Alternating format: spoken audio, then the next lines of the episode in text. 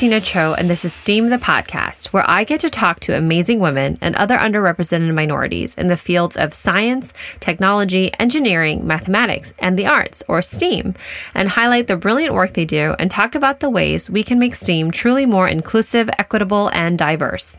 For those of you who are joining us for the first time, you're listening to part two of Crushing the Interview. Last episode, I chatted with Dr. Danielle Perry about her experience as both the interviewee and interviewer in the nonprofit sector. And the episode prior to that, episode two, with doctors Catherine Wu and Courtney Schmidt, we talked about how to land an interview, writing a good cover letter and resume, and maybe even cold calling or emailing people to find out about job opportunities and land that interview.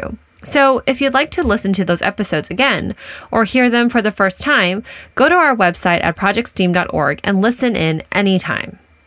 Today, I'll be talking to Dr. Chrystal Ama-Starbird about the ins and outs of interviewing for an academic position, from graduate student to faculty. We'll also talk about her experiences as an academic scientist and what she plans to do as a principal investigator of her own lab.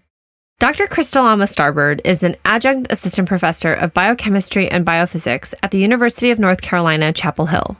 Dr. Starbird received her Bachelor of Science degree in biology from UNC Chapel Hill and her PhD in biology from Vanderbilt University. She then completed her postdoctoral training at Yale University in the Department of Pharmacology and Cancer Biology.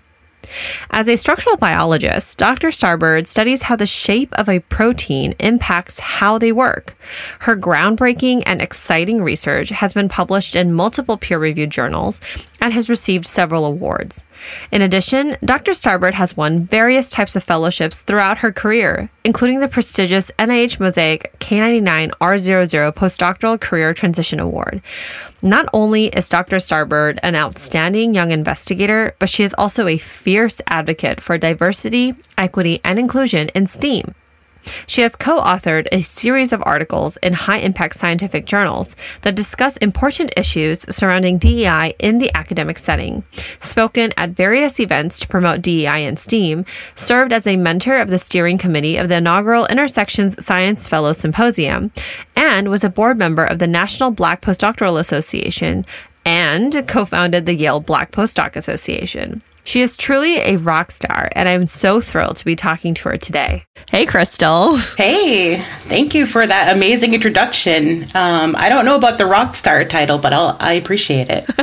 Absolutely. I mean, I think when when our lab first moved onto like West Campus, there was like a profile of you on like one of the TVs, like Dr. Chrystal on the starboard. I was like, whoa, I would like to be highlighted like that one day. But yeah, now I think you've done such amazing work, and um, it, you deserve all the accolades. So thank you. Yeah, no, I actually somebody caught me taking a picture of that, like a picture of me taking a picture of that to send to my mom, just because yeah. I was like, look, is this mean I've made it? Kind of. I don't know. Um, Absolutely. Yeah, no, that was that was amazing. Um, so I have like a small correction. Oh, sure, sure, absolutely. Um, so technically, I'm in this weird sort of transition in between okay. phase. So I'm still a postdoc at Yale, actually. Oh, okay. Um, the adjunct position just allows me to do some very preliminary things um, with okay. preparing the lab. But the lab will officially open in February, and okay. I'll officially be um, a full assistant professor in, in February. Yeah. Okay, awesome. Yeah, I was like, I think she still has her Yale email. So this is really interesting. This is a really good thing to add into the episode so people understand that there's a lot of uh, transitional periods uh, in an academic career and mm-hmm. that the different titles have different meanings and um, certain some institutions have multiple levels of faculty. I know um, I'm not sure if this has changed, but when I was an undergrad at UCLA, there were eight levels of faculty, you know, and to get to full professor, there were seven steps of transitional periods you had to go through, um, which is kind of crazy. Yeah. but is that how it is at UNC as well? Um, you know, I'm still learning the ropes, but okay. there are different types of faculty. Um, you know, generally, the traditional path for tenure track is assistant, associate, professor, full yeah. professor. So that's, I think, very traditional. Yeah. But there are research faculty um, mm-hmm. that um, there are teaching faculty, and so there's different types of faculty. And this describes, you know, what their primary goal will be at UNC. Are they primarily teaching students and maybe doing some research as well? The research faculty, as it implies, are very committed to their research um, and sort of funded differently. Um, but of course, all are a huge part of the enterprise at UNC. Mm. Wow. Yeah, I see. Like I I haven't really looked into the job market yet because I'm not quite ready. So I actually didn't know. I thought everywhere was like pretty much assistant, associate, and then full, and like the little in betweens.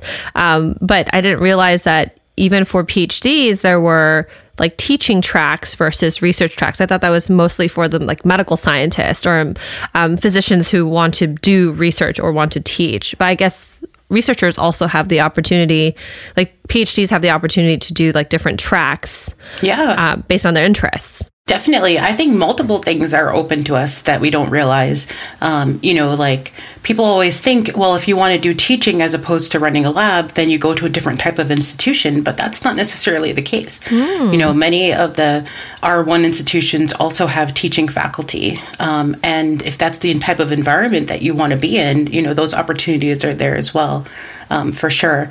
And there are research faculty, and I think generally this is commonly either linked to another lab. So you might mm-hmm. have a mm-hmm. lab where you have a professor who has a research faculty in their lab, but then you have independent research faculty that are essentially running their own labs. Um, I think this generally tends to be a short term position, so mm-hmm. three to five years. And I think oftentimes these people have funding for a project that they want to keep going. They're not quite sure perhaps what they want to do, if they want to go on the tenure track, if they want to do these things. They just kind of want to do research for a little bit and explore. And, you know, those opportunities are available. Some research faculty, though, are permanent. So, yeah, definitely there's always lots of options. And what I encourage people to think about is I don't think um, it's always true that the options that are available are just the ones that seem to exist. You know, sometimes, and I admit this is rare, but I do have friends that have essentially created roles um, or opportunities at universities. They've said to them, look, this is what I really want to do. And, um, you know, they have essentially created sort of new roles that they're defining as they go. And there's some difficulties with that, but it's also, I'm sure, really freeing. Um, yeah. So, the sky's the limit, I say. Huh. That's really that's a really fresh perspective. Um, and it's so nice to hear your insight and experience because I think this is something we touched upon on a on a different episode as well. But there's not that much career guidance uh, when you're in an academic setting. You know, there's there's a lot of uh, expectation that you'll either stay in academia or you know maybe you'll choose industry or you know okay there's government, but there's no real um, like, hey, this is how you go about it. Hey, these are the different options. This is what you should do. This is how you prepare. And I think that's a really big gap in in, in training and education that um, you know institutions and programs should really think about. You know, I know that the main focus when someone gets into the STEAM career is getting their education in that specific field yeah. or becoming an expert in that specific field. So there's a lot of time spent on that and that's very important. But you know you get those skills and you have to apply it to a job. But if you don't know what jobs are out there or how to get them like what what are you going to do with that training? Yeah absolutely. I mean if we're training people to be experts and to think about the world i think differently which is i think ultimately what postdoctoral i mean what uh, dissertation doctoral training is about is how we approach problems. Um, you know then we should also be preparing them for how are they going to apply those problems i mean it's pretty obvious that not everybody is going to go the academic route i think we're down to less than one in ten um, is what i heard most recently but yeah. i'm not so sure about that yeah so obviously the vast majority majority are actually not following that route yes. so the question is where yeah. do they go and why are we not as a whole tapping into those resources and learning about what's what's out there. I think there are some universities that do a great job at this.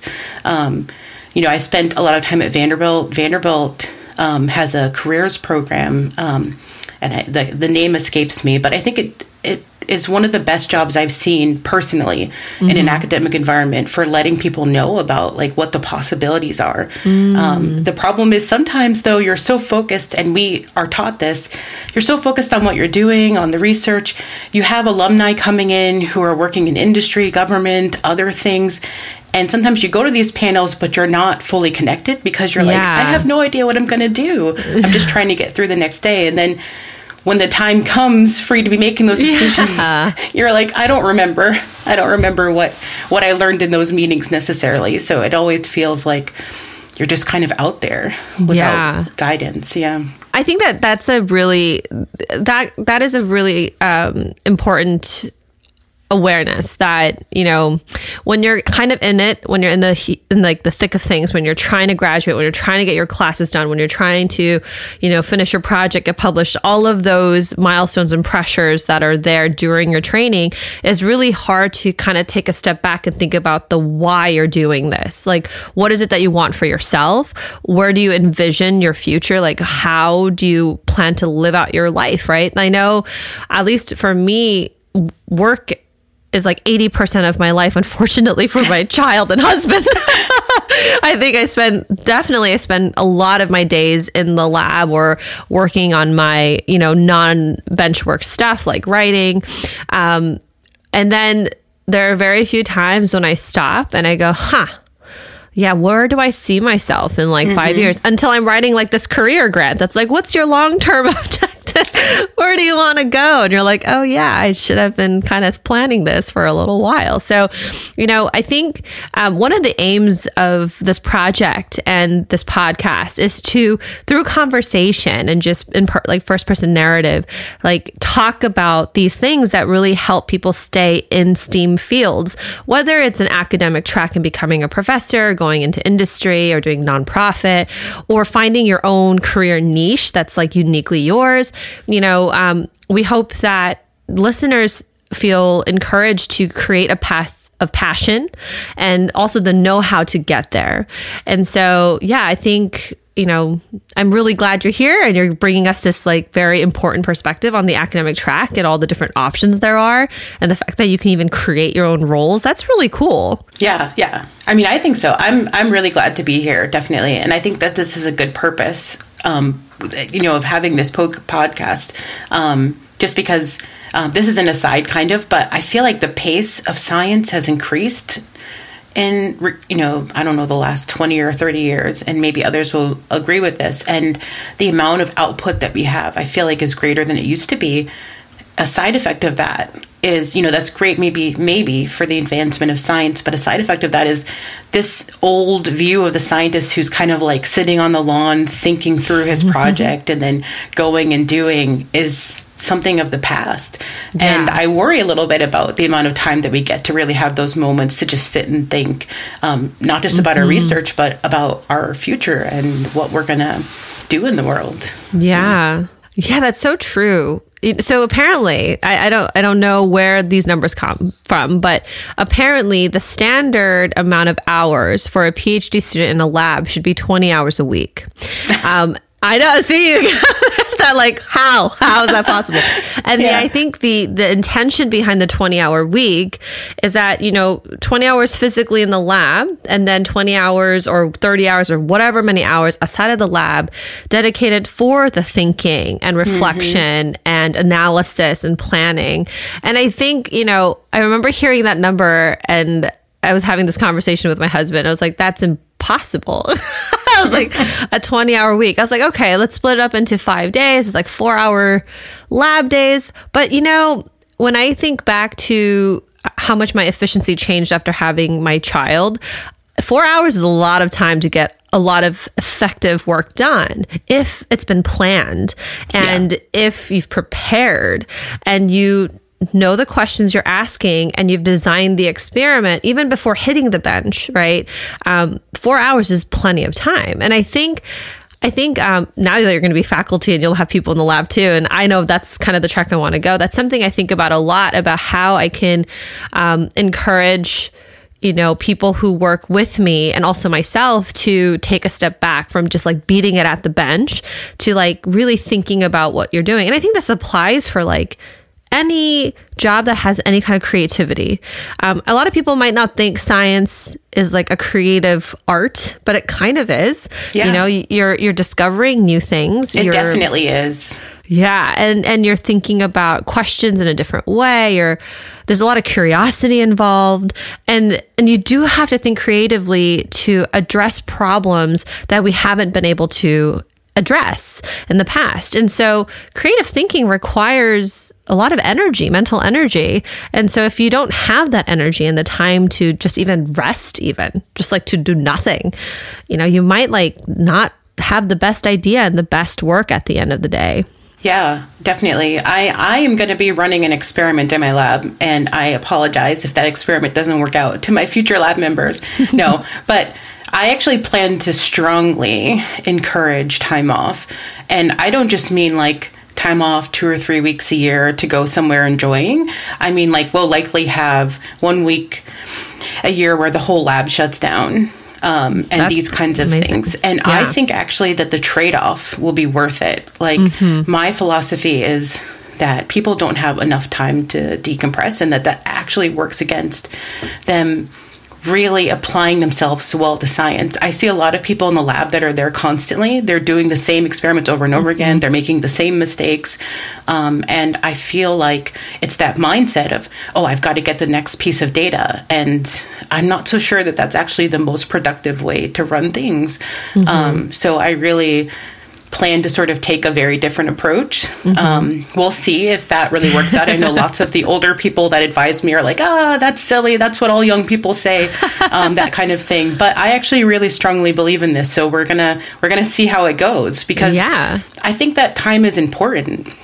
I also think like most most people if you ask them like for that time of reflection they'll say well that's at lab meeting. You know like we sit and talk about science in lab meeting. But i think mm-hmm. actually lab meeting in most lab environments has become like a really high pressure type of situation. Yeah um, absolutely. um, let's present. Let's see what you did. Did you do anything? Where's your data? Like it I think t- tends to less times be sort of that idealized, really like talking about the science mm-hmm. and thinking about the possibilities and that kind of thing. And so I will also work really hard to encourage that type of thing. And part of that is, you know, not having lab meeting as often. Um, mm. Um, so the checking in is important, but I, I really want them to have time to think about their own science before we come and sit and talk about it together. So, you know, we'll see. But I think about these things too, and these are the strategies that I plan to employ. And, and yeah, we'll see how that, that goes. Yeah. So, hey, all you young biologists out there, biochemists, structural biologists, look, Dr. Starbird is opening up a lab where you'll have some time to think and breathe. But really, um, I know later in the series, uh, the season, we're going to have an episode on like burnout and mental health, and hopefully we'll bring this up again.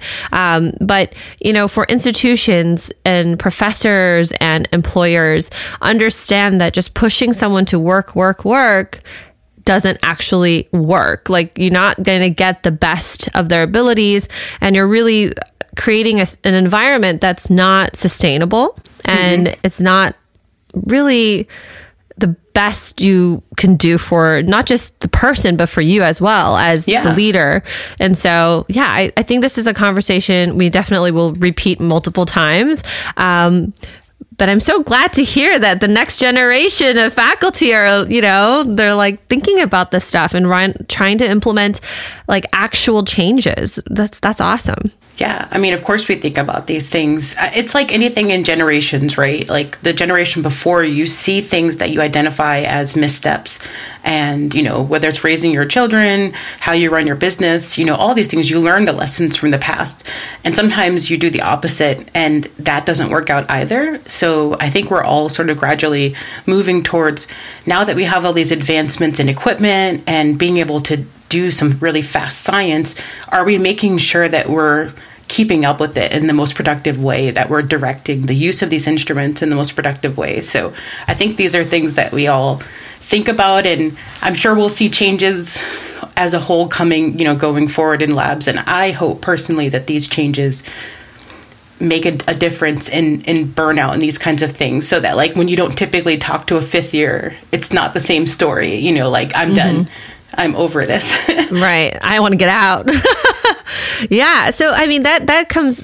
So let let's just like take it a step back a little bit. So you know you've pursued a career in structural biology, and and so like you know that's it's a long route right from like undergrad grad school postdoc now faculty and even as faculty i think you're continually learning and and training. So you know what inspired or who inspired you to become a structural biologist and like enter into this field?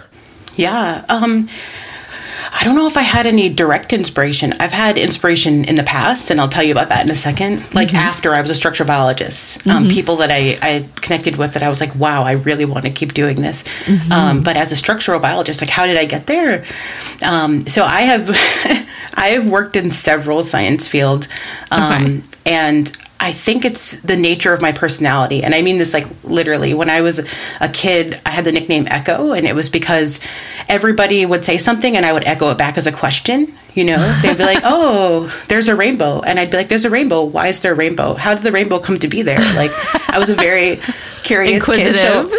yeah. So I always had, you know, the next question. And I think that that's actually how I ended up as a structural biologist. So I started as like an environmental scientist, actually. Wow. And that's huge. You know, that's thinking about um, world problems and beyond, beyond, you know, universal problems. Um, and I, I had same kind of thing. I was like, well, but I wonder what happens to the small things that we observe, like these organisms and things like that. And then, you know, I went to different sciences. I went straight to microbiology after that. So I guess I was like, I really want to know what happens to the small things that are in the water supply mm-hmm. and that kind of thing, the bacteria. And, you know, I started learning about pathways and virulence and to virulence and and that kind of thing. And i was like well, well how does that happen exactly? You know how does something become virulent? Like how does it get into a cell? Like how does it do this? And so i just feel like for every field i was in i kept asking like the next question. And so finally you get to down to well there are proteins you know, mm-hmm. which you know you're, you're at the atomic level, so it's it's close to as, as small as you can go. And these proteins, you know, this protein might have this mutation, and mm-hmm. that causes the protein to misfunction in this way, and that leads to disease. And that was the it place for me, I guess. Mm-hmm. I was like, okay, mm. that's the, the last question I wanted to ask. Like now, I feel like I'm starting to really understand how these small things start and build into something like you know a disease presentation and that kind of thing so i think it was just that that personality of wanting to know the next question. Yeah. But then also like when I determined my first structure, which is when I was a postbac actually here at UNC. Um, and it was um, almost one angstrom resolution, which might not mean much to you, but this is the point where you can really sort of see um, density for individual atoms. Um, you can start to see hydrogens and that kind of thing. So it's really wow. getting an atomic look. And I was like, wow, this is amazing. Like I'm seeing something that you could never see with the eye, but I'm also seeing something that nobody in the world has ever seen before. That's and so that cool. was like hugely impactful to me. I was like, yeah, exactly. I was like mind blown. Like this is so cool. Who who wouldn't want to be a structural biologist?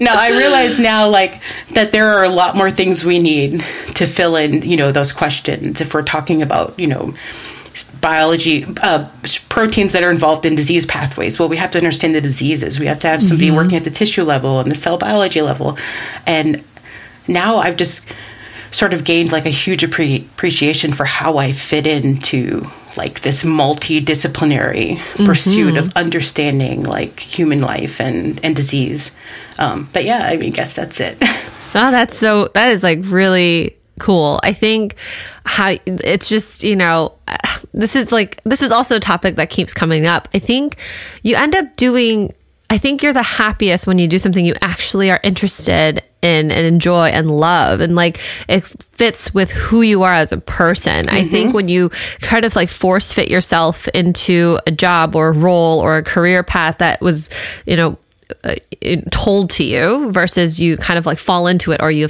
develop a love for it the sustainability and the retention i think changes. I think in order for you to stay in a path that is as challenging as all the steam paths are you know there has to be some level of love and passion for what you do so that's really cool yeah absolutely the first thing i tell everybody and i don't know if they always listen but so i used to work in industry i worked at pfizer for a short period of time and people always ask me, well, why did you decide not to go back to industry and why did you choose academia? Um, and there are many reasons for both, and I loved both environments. But the biggest answer is, and I can point to reasons when I talk to them, but industry wasn't for me as an right. individual. There's nothing inherently wrong with industry. It is an amazing enterprise. Um, but I knew what made me passionate, and it just wasn't at that place. Um, do you know what I mean? So mm-hmm. I think the most important thing I tell people is not should I choose industry or government or academia. Um, it's can you sit down with yourself and really get to like what motivates you? What parts of the scientific enterprises are most exciting to you? Is it working in teams? Is it you know the bench science? Is it teaching? And then use that to decide like what career you want to pursue. Mm-hmm. Yeah, that's actually a really good transition. I was going to ask you, so what made you stay in academia? Like, why not other paths? Because uh, you were talking about like the one in 10. So the, the number, I think, is like three to 5% of PhD holders actually become professors, right? So the vast majority are not professors, but here you are, you know, a rare form. Here's like a professor. Um, so, like, yeah, I wanted to ask, like, what, what motivated you to be like, I'm going to stay on this path. Like I'm like this is what I want to do and was there ever a time when you're like I don't know if this is for me or you know maybe I should like segue into something else? Mhm. Yeah, I mean Well, the most honest answer was there ever a time when I thought about is this really the path? Yeah, it was uh, to be honest with you, it was all it was financial motivation. Mm. So the reality is that I'm a first gen student and you know, it hasn't been easy, like yeah. pursuing the academic path. It's especially not easy when, you know, as a postdoc, you get offers from industry and other places, and they're like, hey, we will pay you a reasonable salary today. yeah. And you're struggling. and so you're like, I don't know, am I really, is it worth it holding on to this, you know, these, these personal ideals and that kind of thing? Um, and then I think about how much I enjoyed working in industry, and I, I would still go back there. But ultimately, for me, when I think about, you know, the things that motivate me the most, they're all things that align with the academic pathway, or at least mm-hmm. the idealized academic mm-hmm. pathway, because mm-hmm. the reality is that sometimes academic science doesn't look like many of us think it really should look like. Mm-hmm. Um, but I love talking about science. I love being at the bench. Um, I love like training somebody at the bench and mm-hmm. I love seeing someone's face when they get good results. I even love talking through bad results and thinking about not bad, that's a poor poor statement, but when you get the results you that you expect, right, yeah, we didn't expect, right. when you get the results that are not what you expected, you know, I'm really one of those people that believes that that's just as exciting. And there's Absolutely. maybe that moment of disappointment because it doesn't fit into your story, but what you have to realize is it's telling you a different story. Mm-hmm. And now the creative part is figuring out like what is that story that we need to pursue and investigate. Um, I love all of that stuff. I love. Mm-hmm. Um, interacting with students, but I don't, and I love teaching, but I don't necessarily love the idea of like teaching a course every semester. Like mm-hmm. that's my primary um, role, but I love teaching in the lab. And so, you know, I thought about all of these things. I also love, this is an important one um, for the transition from industry. I love being able to direct the research myself. So mm. I like to be the one, you know, sitting in the room looking at the data and saying, we need to yep. do this next. And yeah. I wanted to be able to do that. So for me, the only choice was academic science. And I've like when I entered graduate school, I knew that's exactly what I wanted to do. And some people are unsure, and that is perfectly fine. But I was just mm-hmm. not one of those people. I was like, this is absolutely what I want to do. Um, and beyond that, you know, as a black woman, to be honest with you, um, we see how few of us mm-hmm. there are in academic science. And that was also a motivating factor. When I would talk to trainees who are like, well, I don't know. I want to be an academic scientist. I want to lead a research lab, but to be honest with you, I don't see anybody that looks like me. Um, and I just don't know if we can make it in this mm. environment. That was really disheartening for me to hear. I was like, I have to be the change I want to see. I have to succeed in science and show people that this is possible for us, that we are fully capable of doing this, of leading amazing science in these environments despite whatever barriers or obstacles we may face. Mm. So that's also motivating. You know, I'm kind wow. of as a child I was that person who like if you told me I couldn't do something, I was absolutely going I'm to do, do, it. it. right. yep. And that hasn't changed. You know, when people say like people like you can't succeed at science or they don't succeed at science, I'm like, watch me. Yeah. Know? That's that is so that is so inspiring and also a little bit to me a little bit sad only because I feel like that's such a huge pressure on any individual, right? To be yeah. like I have to be the change and like yes, that's amazing, that's inspiring, but also like the systems in place the the status quo that created that environment where you have to be the change and you have to be the driving force that's a lot. Individuals do make change. That is absolutely true and individuals drive change. But i really hope the, like not just STEAM but all the efforts that are being made right now to make STEAM a little bit more inclusive and representative and equitable. I hope all of these plans and initiatives really do fix the big problem that we have in STEAM, which is it wasn't made for all. Yeah. It was made for a very specific few. Absolutely. Um, I'm so glad that's what motivated. And I just, I just, I just think that it's, I'm sure there's like people out there who are listening to this being like, I feel that way right now. Like I have a mentee who's like that, who's like, I feel like I'm the only black scientist people are going to see. And I feel like I have to do really well. And I'm like, you you also can just do well for yourself. Yeah. That's yeah, a lot yeah, yeah. of pressure. Yeah. Um, you know, I don't think about it like pressure. Like, okay. first of all, um, I'm in the place doing the things that I love. So awesome. there's no um, external or internal pressure to do the things I love.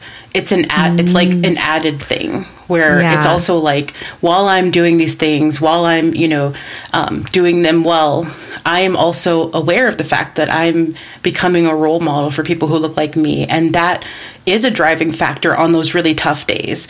You know, tough days happen to everybody, so it ends mm-hmm. up being not pressure but motivation. It's not mm. as if I'm thinking of that mm. constantly, but when I'm having those tough days where I'm like maybe I should just accept that industry job.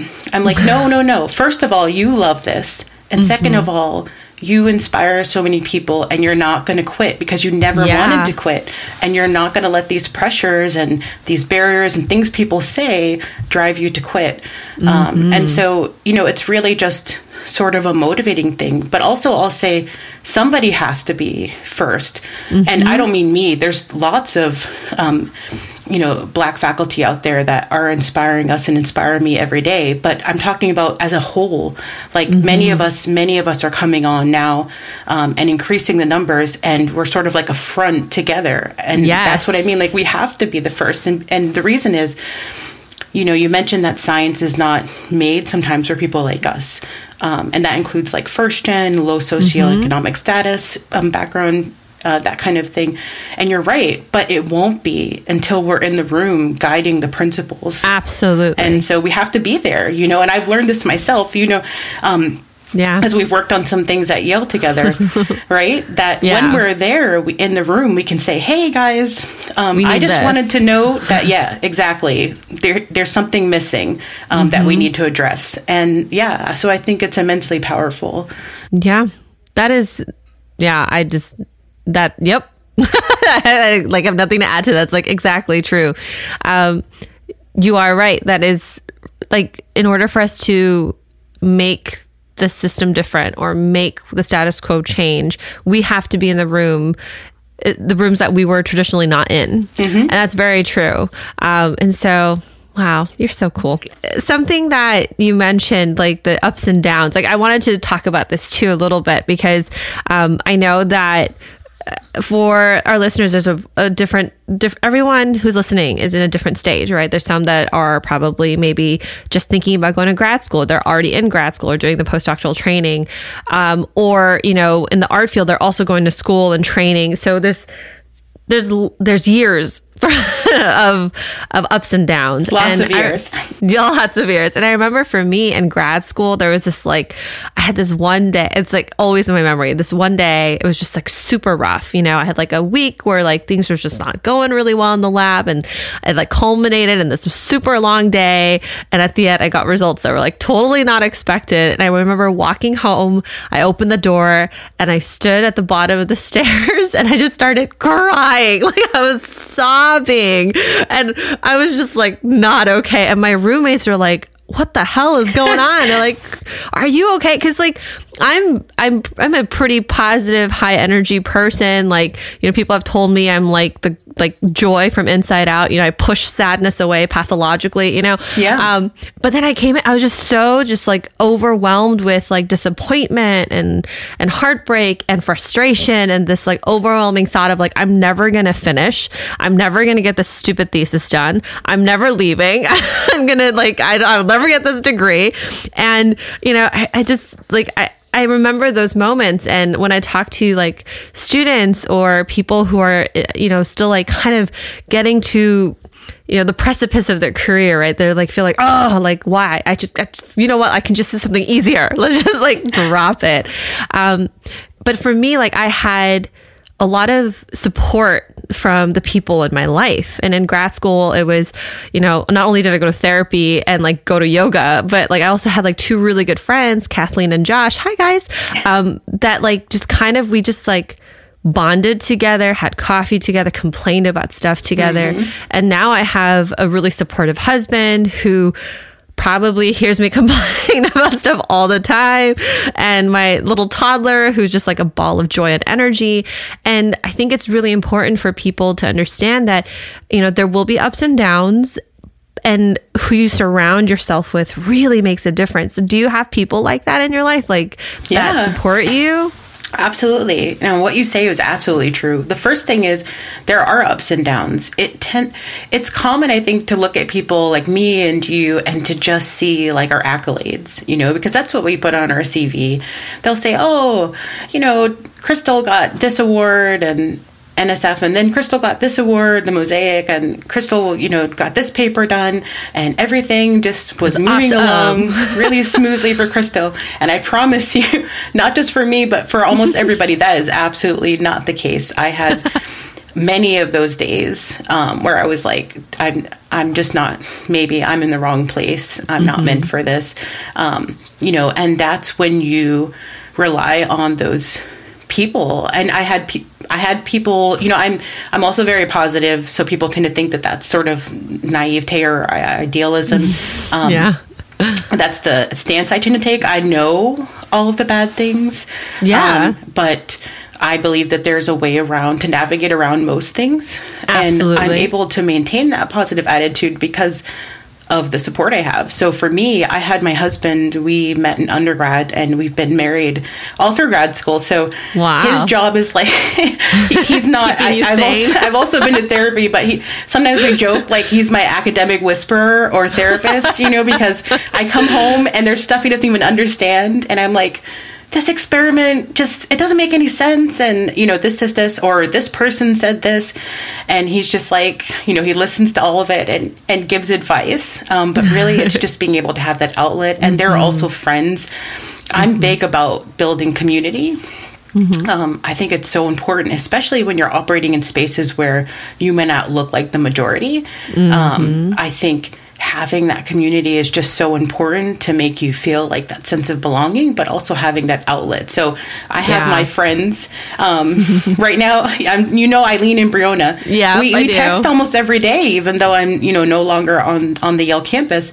Um, and there are other people. You know, I have a pop circle um, that um, we've developed with new faculty of color um, around the country, and we meet mm-hmm. once a month, and we like talk about the good stuff and we also talk about the hard stuff like the things that we're trying to navigate. And i'm a big proponent for having these networks because i think the most important thing is that you need to hear that you're not alone. So yeah.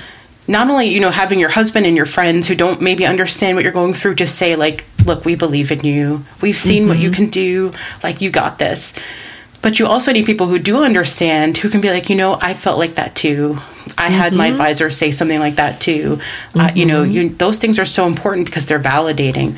And when you get that mm-hmm. validation, you're like, okay, I'm not crazy. There's nothing uniquely bad about me. I just need to keep moving forward. And yeah. they remind you, you know, why you came here.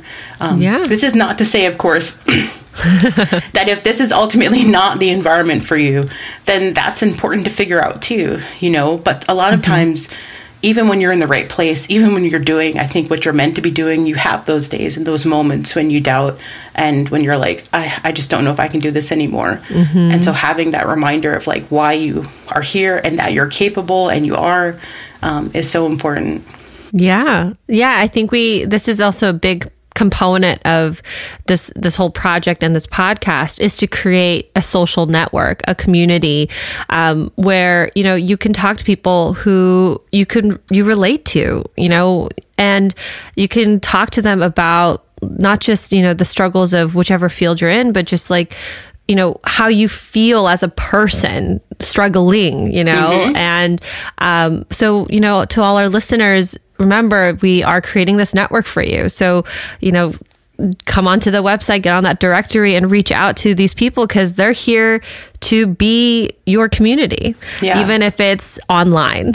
yeah, absolutely. And the power of online communities I I and I think others have seen like in the last few years, right? We all were online and mm-hmm. I think I've built more scientific communities and networks the past 3 years than I have like in my entire career and I think it's been amazing. Like I've realized I can talk to scientists in Europe and that kind of thing and mm-hmm. make connections and that's important. Um, and I'll say something else. This is not kind of what we're talking about, but it just popped okay. in my head, and I really want to get it out okay, as yeah. we're talking about something kind of like this. You know, oftentimes, like on social media and Twitter, you hear like this constant complaint about people complaining about mm-hmm. academia, you know, yeah. and they're saying, oh, if you don't like it, go somewhere else. And also, this is bad for future students to hear like the hardships. But I yeah. actually think completely opposite to that. No. Mm-hmm. I think it's important for people to know what they're getting into. I think it's important mm-hmm. for people to recognize that their struggles are not their own, that other people mm-hmm. struggle with the same things.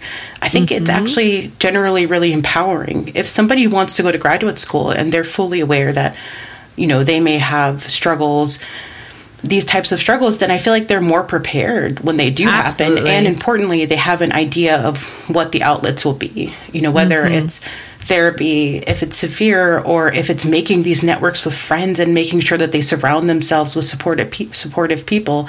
Um, mm-hmm. This is how we embolden and make stronger like our next generation of scientists. And mm-hmm. we can all like we, I think most of us are not here because we don't love what we're doing. Generally mm-hmm. speaking, like we we love the science, mm-hmm. and I love the academic environment. That doesn't mean mm-hmm. that there aren't issues with the academic environment yep. or things that we would want to change. And I think having these communities talking about these things is how we make these environments even better. Um, mm-hmm. You know, supporters of future scientists and leaders. Yeah, no, I think that's a really, that is, I think that's the most refreshing thing about this new, uh, I, I always say like Gen Z is going to change the world because they're very like, it, they just like know how to be open and communicative and be honest about like, hey, that that sucked. And this is good but that sucked. And i think a lot of the older generation the culture was like you just hold it in. You just don't complain. Don't air out your dirty laundry. You just keep pushing through. But that doesn't that doesn't actually create a very productive happy environment. And you know there it, it doesn't give people a choice to decide if this is really for them. And so I'm glad you did bring that up because I think it's great that we're a little bit more vocal about the things that aren't right because then we can fix them, we can mm-hmm. work on them. Yeah. It also makes science more of a community science, is what I like to think, um, because mm-hmm. it's very individual to kind of hold things in and feel like you're the only one struggling through these things. Mm-hmm. And when you talk to somebody and say, Hey, I'm having trouble writing my dissertation, they're able to say, Oh, you know, this is what I did when I was having trouble focusing. And you're like, Wow, um, that actually worked for me. Like, you know, it just makes it more of a community effort. And I honestly think that that's how science should be. And that's a thing that can only improve um, our enterprise as a whole. Yeah, I completely agree with you. So now that you've successfully completed graduate school and a postdoc and you're moving on to be your full fledged primary principal investigator, um, that, that, that tells me you've gone through obviously many different types of interviews, right? From like interviewing for graduate school to postdoc to faculty. So what, what are some key differences between those interviews? Like what were some of the major things interviewers for were looking for when mm-hmm. you applied for those different positions? And like, how did you prepare for those different expectations for those interviews? Yeah, absolutely. Um, so I think for graduate school, I think the biggest change is that um, you're supposed to go from somebody who's excited about you're supposed to still be excited as faculty mm-hmm. but somebody who's just excited about science and eager to learn um, more and just kind of beginning to understand some of how science operates to somebody who's driving science and talking about it and leading those conversations. And so, like, mm. what, what I mean in practicality is that when you're a graduate student and you're applying, you know, somebody's telling you about their research and they're, I think, not usually expecting that you fully understand everything, but that you find components that are exciting to you and that you can ask good questions. Um, mm. And so, you know, you're listening to this spiel about the research and you're hearing things and you're like, oh, so what's, you know, this, what's this? Or what are you thinking about for the next steps? Or um, did you think about doing this? You know, so it's about asking those questions. Mm. I think when you're a faculty, it's about presenting the questions that you're going to ask. So mm, I think okay. it's a very different environment there. You know, they're expecting um, that rather than you know hearing just about hearing about their science and asking questions you're going to maybe hear some about their science but tell them about your science and you're going to see alignment and potential collaborations as you hear about their science um, and you're going to also have advice to give you know so that's very different usually um, as a graduate student interviewing most faculty i mean graduate students give great advice, but they're not expecting that you're going to hear about their research and give them advice. But mm-hmm. as a mm-hmm. faculty interviewee, they're expecting, you know, if they're talking to you about some sort of biophysical problem that they um, are not an expert in pursuing, that you're like, oh, you know, and hearing that, I have some initial thoughts um, about how you could approach that problem. So it's, uh, you know, a difference, and I think that's sort of one of the overall differences. Um, I think also like uh, the expectation generally is that, um, you know, as a graduate student, you want to, I think you want to come away from an interview saying, hey, this person seems really excited to learn. This person seems like they, um, I don't want to say have what it takes, but that's what comes to mind because th- that mm-hmm. sounds horrible. But what I mean is, you know, they have the things that they need to start to answer questions, like the mm-hmm. motivation and things like that. Um, I, I, do not mean have what it takes, like grades and stuff like that. So don't don't want anyone listening to misinterpret. Um, she but, means you know, like motivated, curious, inquisitive. Yeah, yeah. Like the, the stock the stock needs of a scientist exactly. is really like and creative. Yeah, yeah, and creative. It's uh, that, actually let me like put a pin on that really quick. Um, grades, scores. Hmm they are part they are part of getting into grad school as is you know publications are part of getting a postdoc and i know for faculty the requirements are sky high but for those of you who are interested in graduate school and you might not have the best grades, you might not have the best scores, that doesn't exclude you from possibly being an amazing scientist, mm-hmm. right? Mm-hmm. Yeah. Being an amazing scientist can come in so many different forms, but really it starts with this like wanting to like learn and find something new and just kind of like be a little weird and be like, oh man, what is going on over there? Like, why does that look like that? Or why is that happening over here? And like, can I make that better? It's, it's more just kind of being a little different actually being different yeah. helps in yeah. a lot in science i agree i agree and uh, since you put that pin i'm gonna like st- yes. stick there for a second actually i yeah. wanted to point out um, and I think this is important maybe for people listening. Um, what you said is absolutely true, and I'm evidence of that. So I did not have great undergraduate grades. Mm-hmm. Um, Same here. yeah, yeah. So, um, you know, I had reasons for that. I worked full time the entire time I was in mm-hmm. school. I had two children by the time I finished um, undergraduate. I mean, I literally went to class and took a test two days after I gave birth to my oh um, middle child. So, you know, I had reasons. It's not as if I was a bad student. All my professors thought I was a great student, um, but I did struggle um, because of the time constraints. Um, mm-hmm. And so I ultimately didn't have a great GPA um, when I was applying to graduate school. Um, but I went to a prep program, which is not what everybody needs to do, but that was the path that made sense for me. Um, and it just kind of allowed me to do research, you know, get a publication and um, sort of demonstrate my commitment to research. And I mm-hmm. think that is kind of the important thing like you said you know being a little bit weird but also you can kind of sit across the room from somebody and see if they're like really excited about what yeah. the concepts you're talking about and the theories you're talking about and the yeah. potential. Like seeing the potential, I think, is a huge part of being a Absolutely. scientist. Absolutely. Um, so yeah. do not be discouraged. Like, uh, and you know, my story has a happy ending. I went to graduate school. I was near the top of my class, so I did very well once things settled down. Yeah. Um, in my personal life, you know, I got used to being a mom. I didn't have to work full time through graduate school, which is great because, as we talked about, it's a lot of hours. It it's yeah. a lot of hours. um, yeah. So I think you know anything's possible i mean if mm-hmm. somebody had just looked at my grades if i had said oh i'm not going to apply to graduate school then i wouldn't be here as faculty yep. today um, and importantly i'm I belong here. Like that's the important yes, you part. Do. And yeah. other people, you know, I, I, always tell my son this story, and I'll, i promise I'll stop on this pin. But it's okay. Um, but my my um, oldest child um, struggled a bit in school because he has a reading disability, mm-hmm. and I always told him the story of Carol Greider, um, who won a Nobel Prize as a graduate student, or for the work she did as a graduate student, and um, what I learned about her, and I hope this is true because now I'm saying it on a podcast. But I learned it from the NIGMS, the older NIGMS director. So he, I hope he was right. Yeah. Um, he told me that actually she um, struggled on the graduate, the GRE, the you okay. know entrance yeah. test, and that's because testing was difficult for her. And I think either she had a type of dyslexia or another type of reading disability. Obviously, though, an exceptional scientist, and yeah. the story there is that you know it's not for scientists always about the grades and how mm-hmm. well you do on standardized testing and that kind of thing.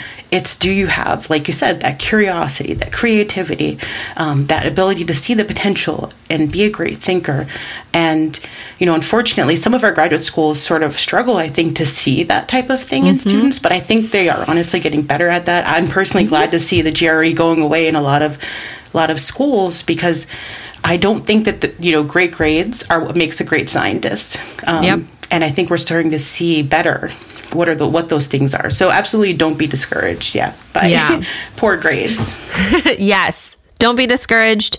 If this is something you're passionate about, if it's something that you're excited about, at least try. At least try because someone will see that passion and someone will see that excitement and they'll be like, oh no, there's something here. And they have what it takes. So, you know, mm-hmm. just that's what the they have what it takes is. It's like they see that you are going to do it cuz you love it and love something will really push you to do your best, not your grades. So, yeah, anyways, absolutely. Pin.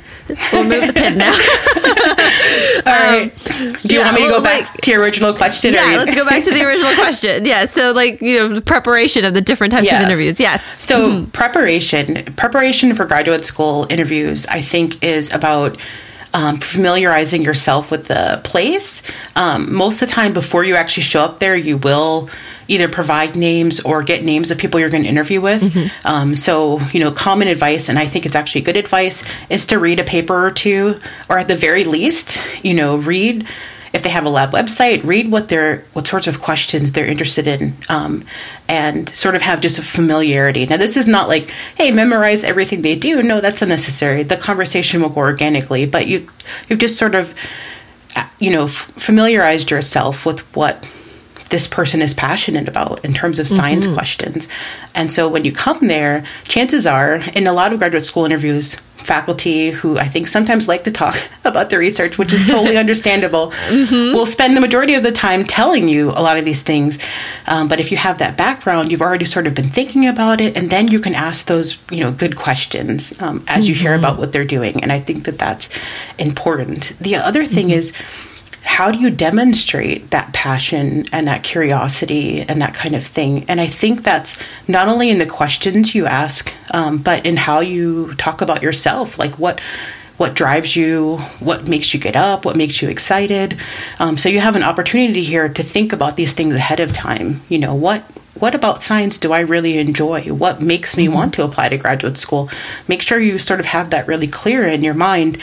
And I don't think there's any right answers. You know, that's the important thing. Like, you don't have to come up there with um, prepared answers about this is why I should be a graduate student, or this is why I would be perfect. And it doesn't have to be, oh, I got perfect grades, or um, I have a publication, or anything like that. No, it can be, you know, whenever I'm in the lab, like, that's where I feel it, you know a lot of happiness and joy in in finding out new things and that kind of thing so just i guess thinking about doing some research and thinking about you know why you're there and how you can express sort of your interest in science i think mm-hmm. is important as a graduate student um, mm-hmm. and you know there's there's basic interview questions that I'm, I'm not going to cover but I think are asked commonly, you know, why would you be a good fit for this program? Um, that things that are asked in any job or career that maybe you want to think about before you go mm-hmm. there. Um, sometimes people, and I think this is the other thing for graduate school interviews and in general in academic science, I found like I feel like you have to be prepared for anything. so just kind of get yourself in the mindset of being prepared for anything. I most of my graduate school interviews were like that, like I just described, people telling me, you know, 10 or so minutes about their science, me asking some questions, then them asking me about my science, what I had done thus far, trying to assess whether I understood what I was doing. That's also an important part. So if you worked in a research lab for a summer or a year, great but can you talk about the science? Did you really understand the project? Um, and so making sure you're prepared for that, I think, is important. Mm-hmm. But I also had random things. You know, I had um, people ask me uh, a good amount of the time about hobbies and people oh, yeah. say like oh you should make sure to turn it back to the science. That's just a test. You know sometimes it's not. No some people just, just get to know you. Yeah some yeah. people just want to get to know you. Like are mm-hmm. you personable? And can they relate to you? And mm-hmm. i don't know. So um so you kind of just have to be prepared. And i had people who were totally different. I had people who asked me about equations and that kind of thing. And so it's just you know i think being prepared for anything um is the best you can do. I don't think there's any right answers. I think that's the the most nerve wracking thing. People are like, well, what if I mess up and forget part of their research or something, right? so I'll tell you before I move on to the faculty, one quick funny story. When I was interviewing, uh, I think I probably shouldn't say, but it was at UPenn. Uh, when I was interviewing there, um, I had my list of faculty that I was going to meet with, but this faculty member showed up at the dinner on the first night and he was like, Hey, I heard you were interested in meeting with me. And so I wanted to know like what interested you about my lab. And to be honest with you, I shouldn't probably say this, but I had made a list and I had looked at people initially, like what they do, but I hadn't really sort of memorized the list. and because yeah. he wasn't on my final list, Oh no! The information was lost. Oh, so no. I have a faculty in front of me saying, you know, what's interesting about my lab, and I have no idea oh, no. who he is or what he researched. Right? So oh, you know, God. the best route there, I was just honest about yeah. it. And at the end of the day, we had a great, like, hour long conversation. Mm-hmm. He appreciated that, and then he told me about what he did, and then I told him why I thought that was cool. You know, mm-hmm. so at the end of the day, you know, it's not just about preparation, but mm-hmm. in believing believing that you have the excitement and the interest and you can just kind of be honest in those environments. If you don't know something, you don't know, but are you curious to learn more? That kind of thing, right? So. Mm-hmm. So yeah, I think preparation is important, but also just going there, kind of trying to be confident and relaxed as much as possible, um, and express you know yourself. Mm-hmm. Faculty interviews, yeah. So the preparation is similar in some ways. I think you do need to read the papers of people who are in your department that you're going to be interviewing with. The difference is um, you need to really be thinking about how your science potentially aligns with theirs or is there mm. potential for collaborations um, you need to also be thinking about what's the flavor of the department and how do you fit hmm. into you know thinking about okay this person's studying this and this and this how do i fit in to what the department as a whole is interested in um, and so getting you know reading the papers and thinking about those kinds of things i think is really important you also have to be really prepared to talk about your own science in depth. Um, mm. And so hopefully you know, preparing for that's easy. Um, but sometimes you do need to like, you know, give yourself a reminder and a refresher. And that includes what you did as a graduate student. So, you know, it's not just that you're going to talk about your postdoc science. Somebody mm-hmm. could say, Oh, I read your paper on this from graduate school and I was really interested. Like, how did you do this? Um, you know, how did you use this technique? And so, you got to, you know, you need to make sure that you're able to talk about that. And that's really important. They want to see that you've really mm-hmm. sort of mastered all of these things that you've published and that you're bringing a new expertise to the department um, mm-hmm. that's going to fit in well. Um, I think other than that, the the advice is generally the same. You know, there's small things I could point to, like in a long conversation, um, but being yourself, being confident, um, you know, knowing your place in the scientific world, and um, being really passionate, expressing that passion about what you want to do and how you want to mentor students, and all of these things, I think is really important. Um, the last thing I'll say is the difference to me between one big difference also between graduate school interview and faculty is you're not supposed to I don't think the expectation is that you're just speaking off the cuff necessarily about all of these things. They want to see that you've really thought about your science program, that you've really thought about how you're going to mentor students, that you've really thought about how you're going to mm. teach students, what's your teaching philosophy, and that kind of thing. And so the way mm-hmm. you talk about things is not just supposed to be, you know, oh, I think it's really great to mentor students. You know, I mean, that too. But what's your approach to mentoring students? What has your mm-hmm. experience taught you about that mm. approach? And so um, I think that's another important thing is to sort of demonstrate that you really thought about these types of things. Yeah, that's really that's really i'm like i'm like in my head taking notes because i'm like okay when i'm ready i gotta do these things no that's that's really that's that that's those are really good pieces of advice i wanted to touch on like um, a, a word that you said it's like confidence so i know that this is something a lot of people struggle with is confidence i know that even though like I, I was talked about this when I was talking to Danielle about um, faking it till you make it. Like sometimes I just need to pretend like I'm yep. better than I am to like get myself in the mindset and the groove of like presenting myself in the best way. So, what is your advice for our listeners who might not feel as confident or they feel kind of intimidated when they walk into a room, especially if they walk into an interview where there's no one in there that they can relate to that looks like them or kind of feels like them? So, mm-hmm. how? What advice do you have for them? Yeah, you know, that's actually a, it's a tough question. One, of course, fake it till you make it is always good advice, right? If you don't feel it, you still can act it, right?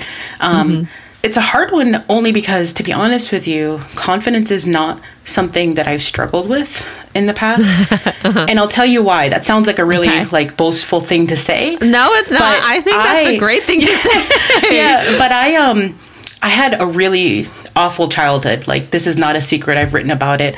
Um, and I think actually the one good thing that came out of that is I know like who I am. Mm. I know like if I'm in a space that I belong in that space. I have seen the worst in people and I've seen the best in people. And so it's really hard for me to be afraid or intimidated by anyone. Um, That's awesome. Because, you know, I've just seen so many things. Like, how can you be intimidated when you've been shot at? Like, you know, that kind of thing, wow. right? Yeah. Um, and so that person, like anybody sitting across the room from me, the dean or whoever, is not scarier than the person who shot at me when I was seven years old. Like, do you oh, know what wow. I mean? So mm-hmm. um, that's just a personal thing, but obviously that will not apply to everyone.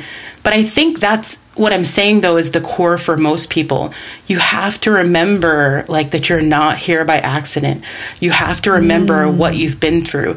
If you're in the room and you look different than most people in the room, you know, to be specific, for example, let's say you're a woman and you're the only woman in the room all of the things that happen to you as a woman, the jokes, you know, the not being taken seriously, all of these mm-hmm. things you mm-hmm. fought against to be there in that room, like you are strong. So you have to remember that. Like these people in the room haven't had to deal with some of the obstacles that I've had to deal with if they look different than differently than me. And yes, they have expertise that you have to respect. They have leadership skills that you have to respect, but you also have to respect yourself and your journey and what you've mm. been through. And I just also generally don't think that anything happens by accident. Like I think sometimes people feel um, you know, like maybe I don't belong here.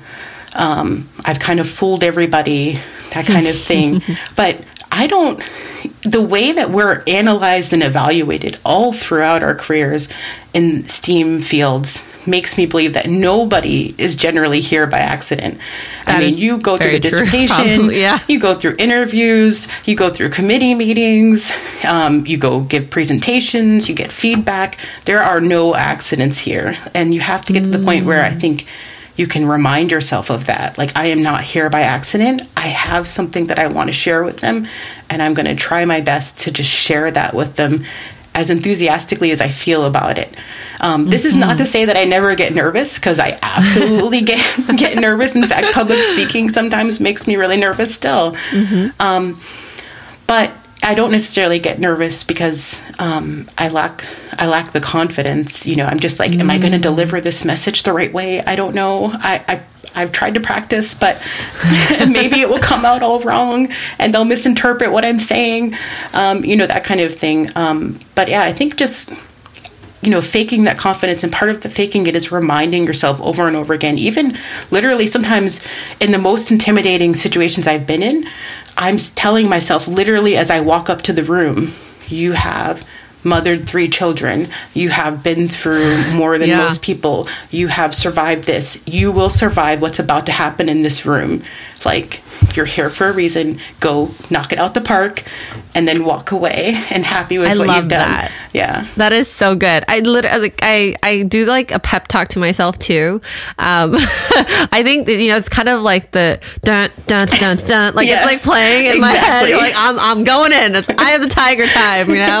um you know, I, I think I think first of all, let me just say I was talking to T um, earlier, and I was talking to her about how like you radiate this power. Like I've only seen you like I don't think I've like we physically haven't like actually been in the same room like sitting in front of each other, but I think I've like seen you on campus, mm-hmm. but I've definitely met you multiple times virtually, and every time just like you have this like this this power that like emanates from you. And it, I, I, when you said like I don't struggle for, with confidence, like yeah, you don't. Like it's like it's bam, it's like right there. And I think I think this is such a beautiful thing that we should celebrate. Being confident is not the same thing as being delusional yes, no. or like arrogant. Exactly. Being confident is knowing you. Like I'm this is what I bring to the table. I I might need to learn a few more things, but this is my value. This is what I bring. And I think what people need to understand is that confidence is um,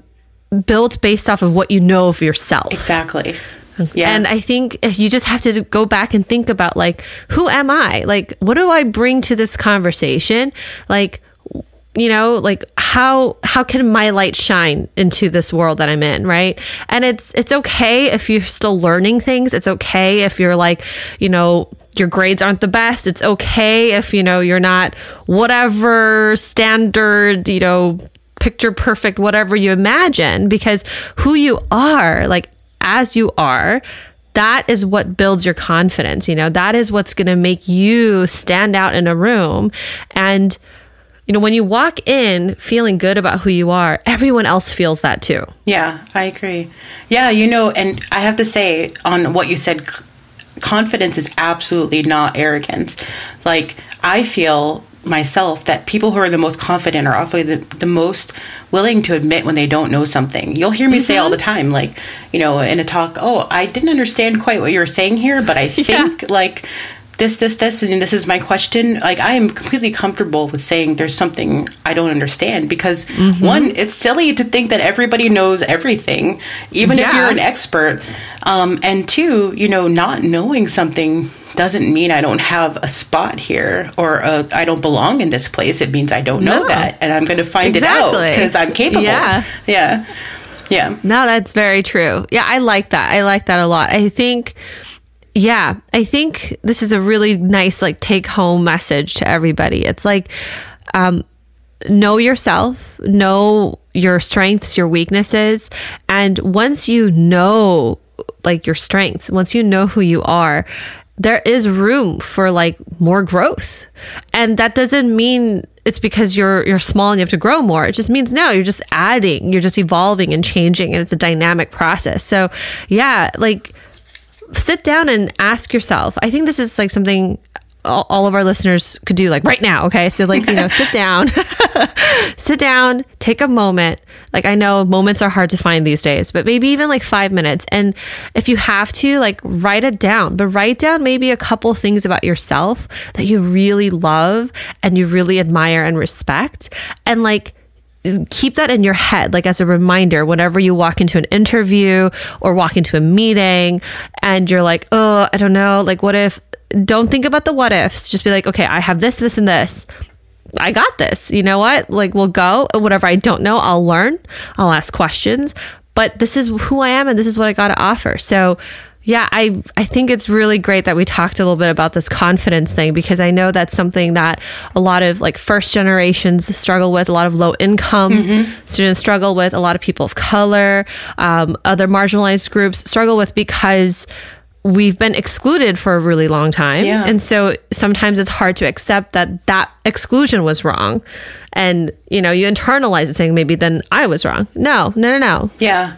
You're fine. Yeah, right. I just want to add too, though, if people are sitting there and thinking about what's good about them, please do not compare yourself to others. Like mm-hmm. that is really important because I think a lot of us who you just in the groups you just mentioned will do is we'll go, oh well, I am this, and then they're like, oh, but is that really good? Like other scientists in my program are not like this, you know, that kind of thing. Mm-hmm. Um, but you shouldn't shouldn't be comparing yourself to any to others, and also, you know, you should be keeping in mind that the unique things you have have a place. Like I, that's the other thing. Like in terms of the whole diversity conversation, I think uniqueness advances science and Absolutely. so those unique things are awesome like i just said i've i've never really struggled that much with confidence honestly just because i'm tough and my background has made me tough and toughness can be seen as a bad thing in some ways you know mm-hmm. um, but i i think many of us who fit into those categories are tough. We deal with things that mm-hmm. other people or other peers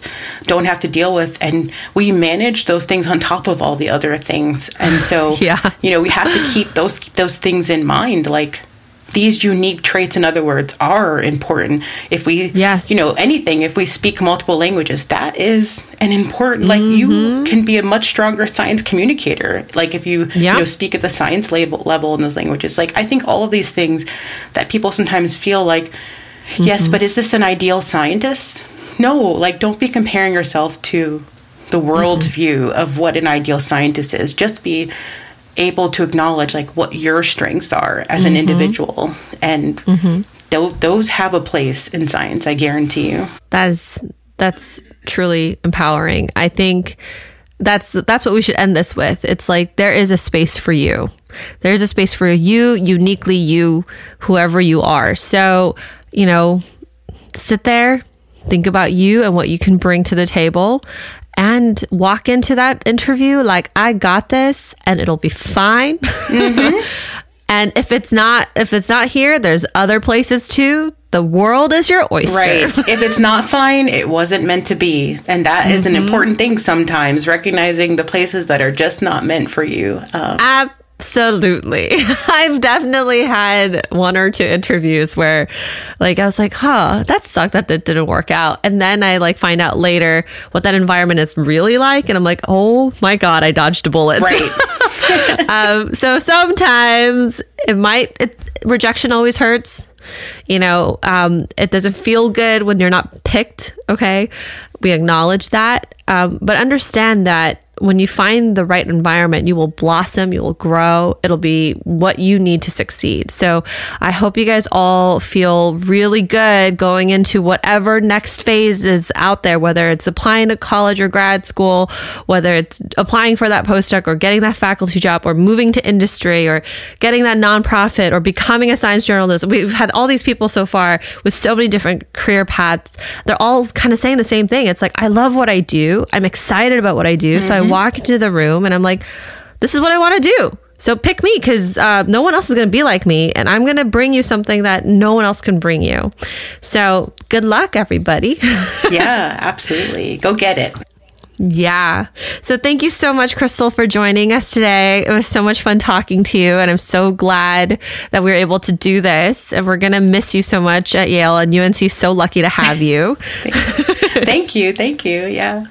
I think I'm lucky to be at UNC too. So it works both ways. Yeah. That's really good. I'm very happy for I'm so excited for whatever I'm whatever amazing other things you're going to be doing in the very near future. So thank you so much. And for our listeners, you guys know what to do if you want to create a network of STEAMinists, join our website and we'll also have resources and like tips and guidelines on um, the page as well. So we'll see you next week. Steam the Podcast is brought to you by RSS.com. We're produced by Brian Kelly and Christina Cho with help from T. Badri, Naomi Phillip, Emily Chu, and Sandhya Prabhakaran. Our engineer is Brian Kelly at Echo Station Studio, and original music is by David James Pugo. If you like Steam the podcast, please share it with your friends. Let them know that they can subscribe to Steam the podcast on RSS.com community, the iHeartRadio app, Spotify, Amazon Music, Samsung Podcast, Podcast Index, and Listen Notes. For resources and our directory of Steaminists, check out our website at projectsteamed.org. Thanks for listening and see you all next week.